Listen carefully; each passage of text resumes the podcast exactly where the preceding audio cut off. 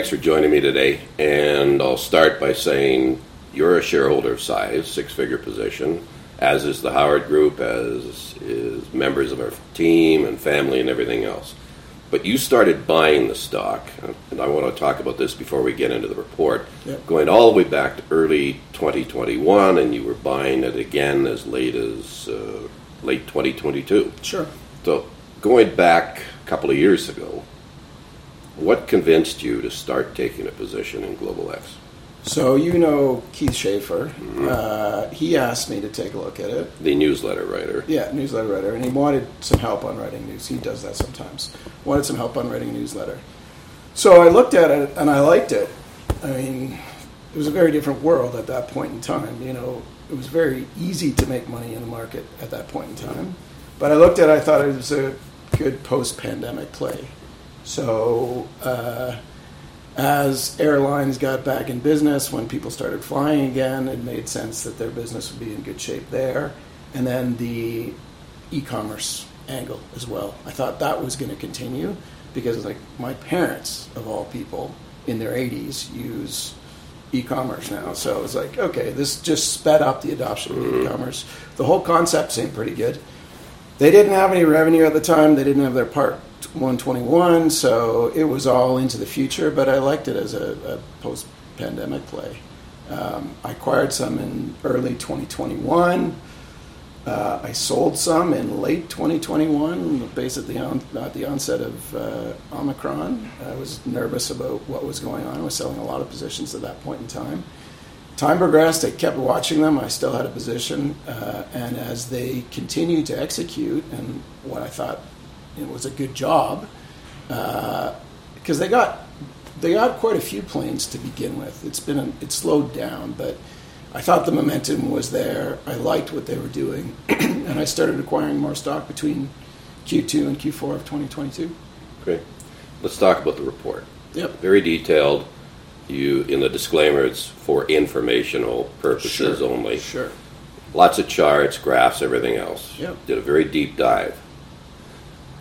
And the growth scenarios, it's a difficult situation because you're trying to estimate when planes are going to arrive, and of course that has a Yeah. bearing on, you know, the returns and EBITDA and, and, and everything else. So let's just start with the fleet growth. What were the challenges around trying to Well, forecast the, that? The fleet growth itself is pretty easy because they've said we're going to look at a range between guidance at 11 planes, so nine passenger, which they have now, For this and two cargo, which they don't have yet. We're hoping they get the 411 soon. So that's your base case. That's your guidance. That's what the revenue guidance, their EBITDA, which is not a number but positive, and positive EBITDA. are. They're saying based on 11 planes. So easy. And then on the target, it's 12 passenger and six cargo.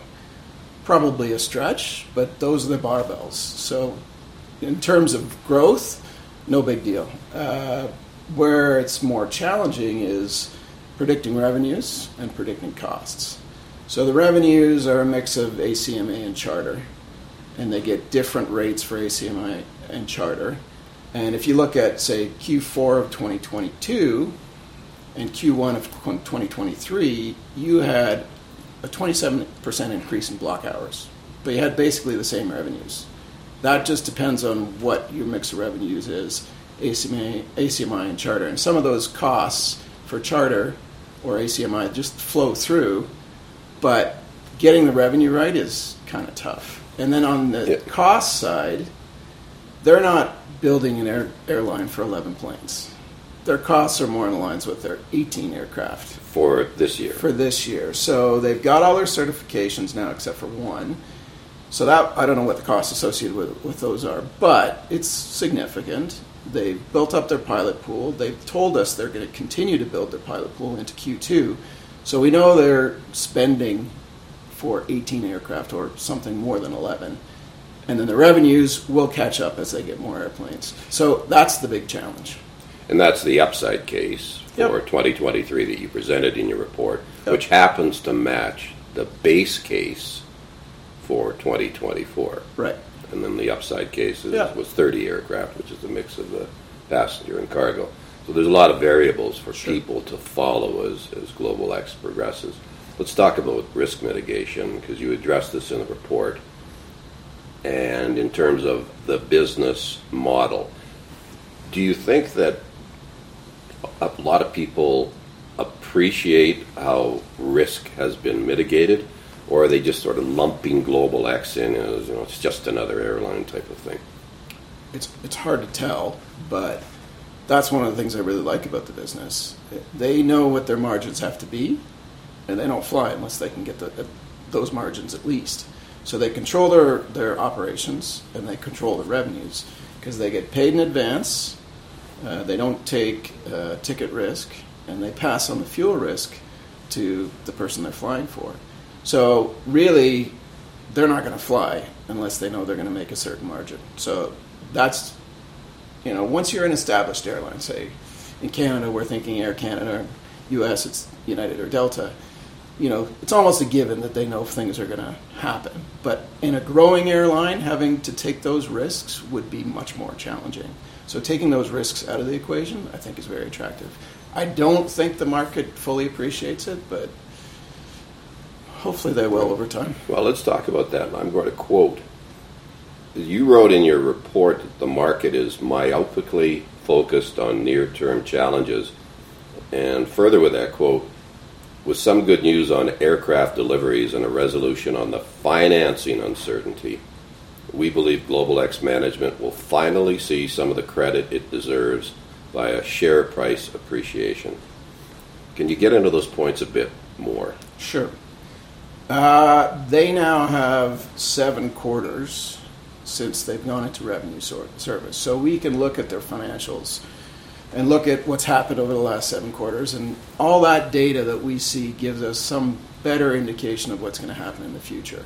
So I think there's a better way to measure the company other than just on number of aircrafts that are being delivered. It's been frustrating. They've been too optimistic, but I have no idea why the aircrafts aren't being delivered. And I think it's almost 100% out of their control. So this is part of the reason why I like the fact that they've given us guide, guidance on 11 planes. I don't think they're going to end 2023 with 11 planes, but they've given us guidance. So guidance is, in my opinion, something that's meant to be beat. So I think there's a very good chance that they beat their guidance. But if if we look at it, um, I just think you got to move beyond just looking at aircraft and look at what they've done to grow the business. All the certifications are incredibly valuable they're not showing their worth as of yet, but I think they will in time. Same thing with building the pilot pool. Uh, it's more about what's going to happen in the future, and you can see that they've increased their utilizations. So their assets that they've got now, they're getting more value out of those assets. So those things have to be factored in, and I think particularly as time goes on, they will be. A lot of the costs of certifications and accreditations are behind them. Uh, the pilot pool is now built up for something larger than uh, 11 aircraft. So I think we're going to see, as we get more aircraft, some of the benefits of what they're spending uh, has been in the past. On the point about the financing uncertainty, right, which is very important because until people know how much money is going to be raised the nature of it. Is it equity, debt, whatever yeah. the combination might be? That's the fuel that would allow them to really propel growth and make longer term commitments. Right. But the market still seems to be a little bit apprehensive for uh, for some unknown reason or reasons. Do you think there's more at play here that what Global X is going to need, especially as it's a U.S. operation, is to be able to attract a name brand U.S. investment firm to really get behind it, not only on the financing side, but on the market side, and then trumpet the name as, hey, folks, you've got to look at this thing and start to think of it two or three years down the road. Yeah. Do you think that's a reasonable assertion? Well, I, yeah, I'd love to see more institutional investors and more uh, more investment houses, you know, uh, investment dealers involved. But the reality is, most of the finance that they need now is to manage working capital. So that's not a lot of money. So and they don't want to raise equity at depressed prices.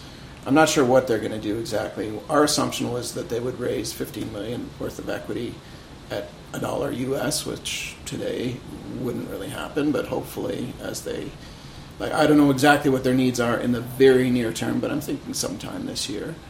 Um, the challenge is 15 million bucks isn't worth it for most people. So investment dealers would be more interested if they were thinking 50 million bucks because they get paid based on raising money, especially in the U.S. Especially in the U.S. So it's going to be hard to attract investment dealers in the near term. I think over the long term, yeah. Uh, and the same thing goes for institutional investors. It's really difficult to acquire stock. So you really have to be committed to doing it. And anybody who wants to buy something in size, there's no opportunity. So I dealt with institutions for a long time. Most of them like to buy on a deal. So the deal that you're talking about that would bring uh, larger institutions in probably isn't happening for a while. Calculated a base case and an upside case, yep. and I'm referring to 2024 now. Yep. And just want to make sure I get all the numbers right. And that the upside case was based on 18 passenger and 12 cargo. So even if it's not 2024, say a little bit after they actually are able to hit that because all the financing pieces and everything else fall into place. Yeah. You came up with a fair value on the stock. It was a little over five US and a little under seven Canadian. So, can you give us some idea of, based on all of those numbers, the fair value, the timing of that? Yeah. that I know it's difficult, yeah. but if people are looking at it, saying, well, that's about six times the current stock price. Yeah. Is that one year, two years? It's a little crystal ball rubbing now. But if we just use the upside case numbers, yeah. you thinking a couple of years from now or what? Sure, sure. Well, there's a couple of things. One is obviously they have to execute on deliveries and revenues, and I think challenge two is uh, as I said, revenues and costs. Uh, it's not going to be 11 aircraft.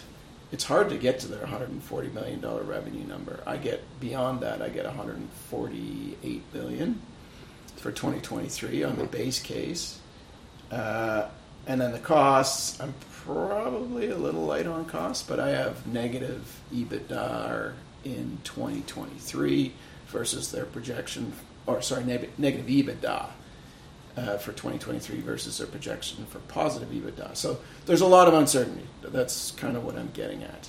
What we think is it's going to be better. It's going to be better than their base case, and hopefully the market's going to be a lot better because there's a lot of uncertainty macro wise in the market, which is having a huge effect on everything, just the market in general.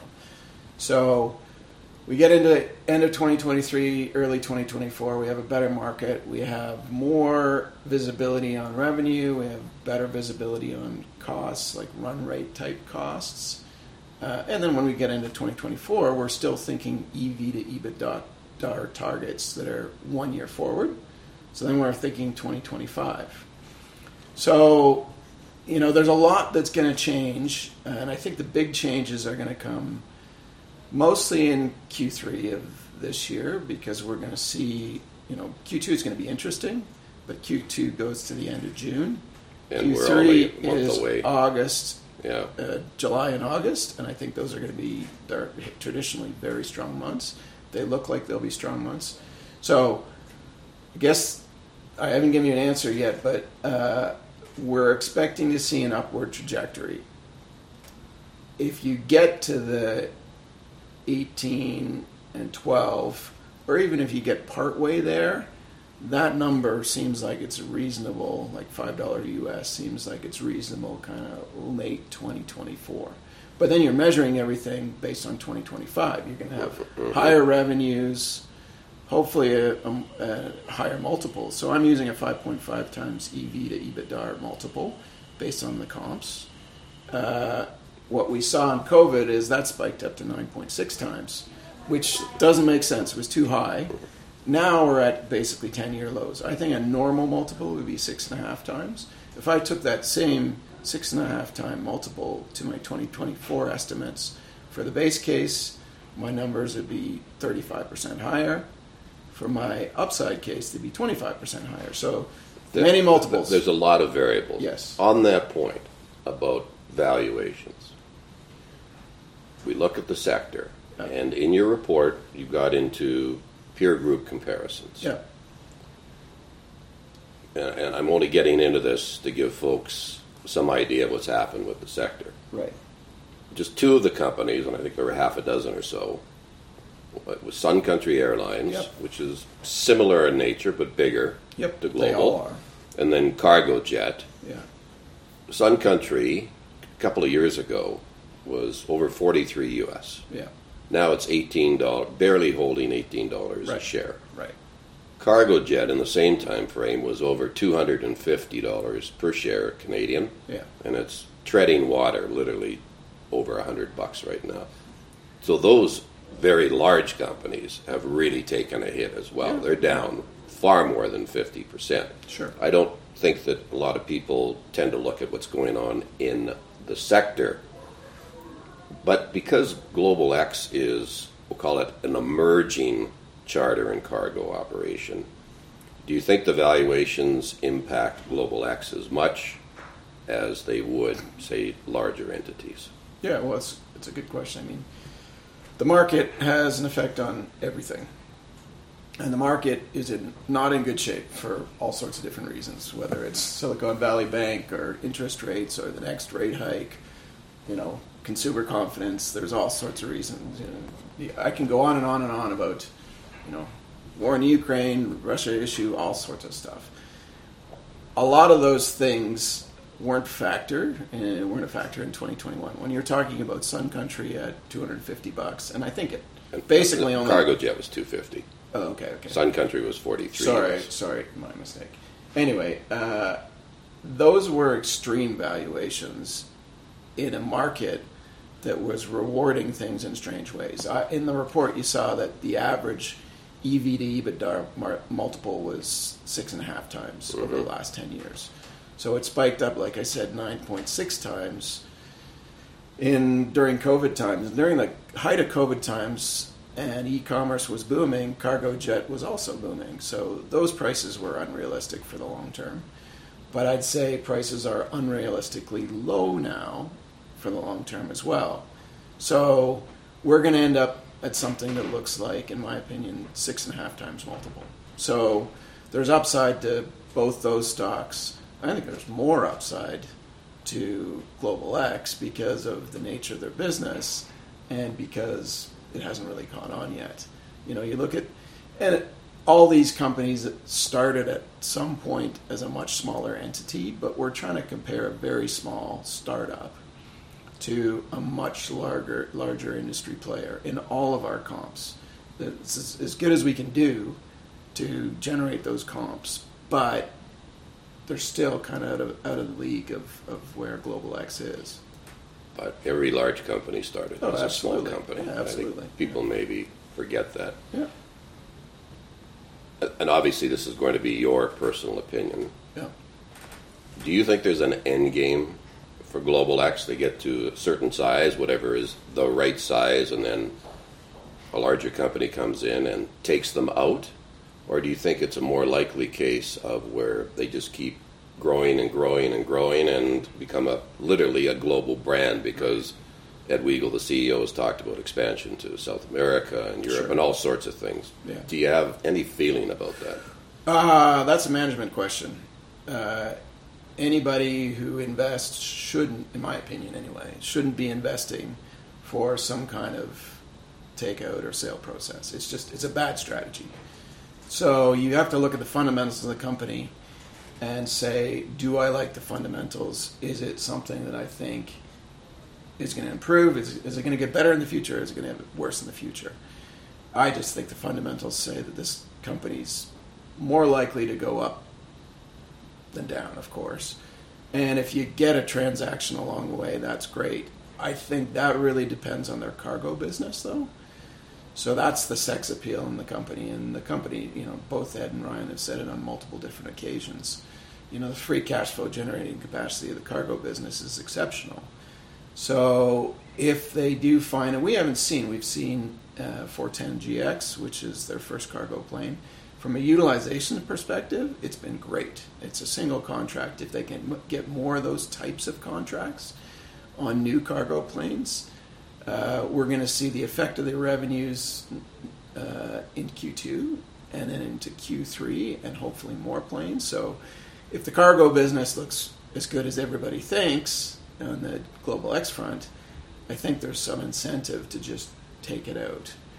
But I wouldn't be investing thinking that it's going to be a takeout candidate.